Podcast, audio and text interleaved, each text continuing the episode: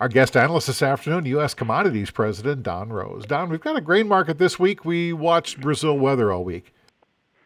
Yeah, you know, we really did. I think we watched the Brazil weather and then also the Argentine elections, but uh, the weather was the big leader here, and I think you know the dominant issue. It seemed like everybody lined up at the uh, the same side of the weather, uh, where you know it's supposed to. It was hot, dry this week. It's supposed to rain uh, Sunday through Thursday, and then uh, the debate is: does it is it uh, do we have a pattern change going or are we going back to warm and dry and i think the trade was just enough going into a, a sputtery week next week with thanksgiving that um, you know a risk off trade going into the weekend, Randy. Yeah, it could make for a pretty volatile Sunday evening too, I guess, huh? Well, we think so. We think that the soybean market is going to be probably, um, you know, 10 to 20 up or down. Our beans and corn is probably going to be 5 to 10. So I think Sunday night's trade will be a big deal um, you know, particularly uh, with maybe some of the trade not as aggressive because uh, traders starting to leave a little bit. Um, so yeah, the what is going to be all about weather is going to be all about the Argentine elections. And um, you know, the, the soybean meal took a backseat here today. Argentine weather is uh, start, is continued to improve. And remember, Argentina was the largest uh, soybean meal exporter in the world, and they got uh, had a short crop last year, and so the meal market came to the U.S. So does that flip back again? Uh, we will see. So watching a number of things uh, producer in the U.S. Uh, not that aggressive of a seller on breaks. Sure. Wheat and corn markets kind of along for the ride then?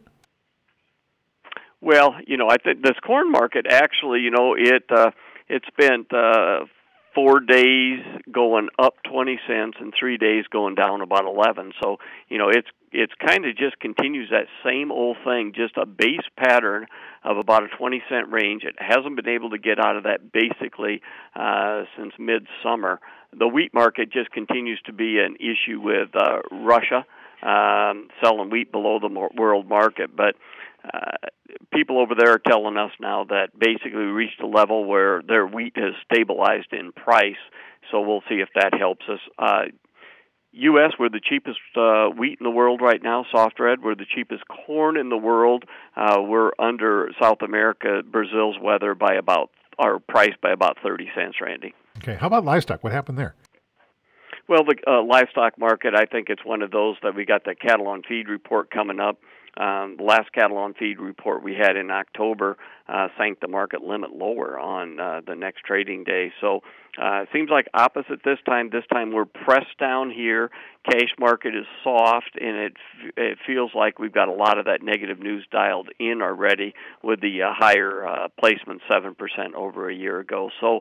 Um, you know, a 175, 180 trade feels like that maybe is a low end of the range, and see if the week after Thanksgiving we start to get some uh, demand in the market again, Randy. Anything else we should be aware of or talking about? Well, I think uh, you know always watching that dollar um, and watching the uh, world events around the world with two world wars going on. U.S. Commodities President Don Rose.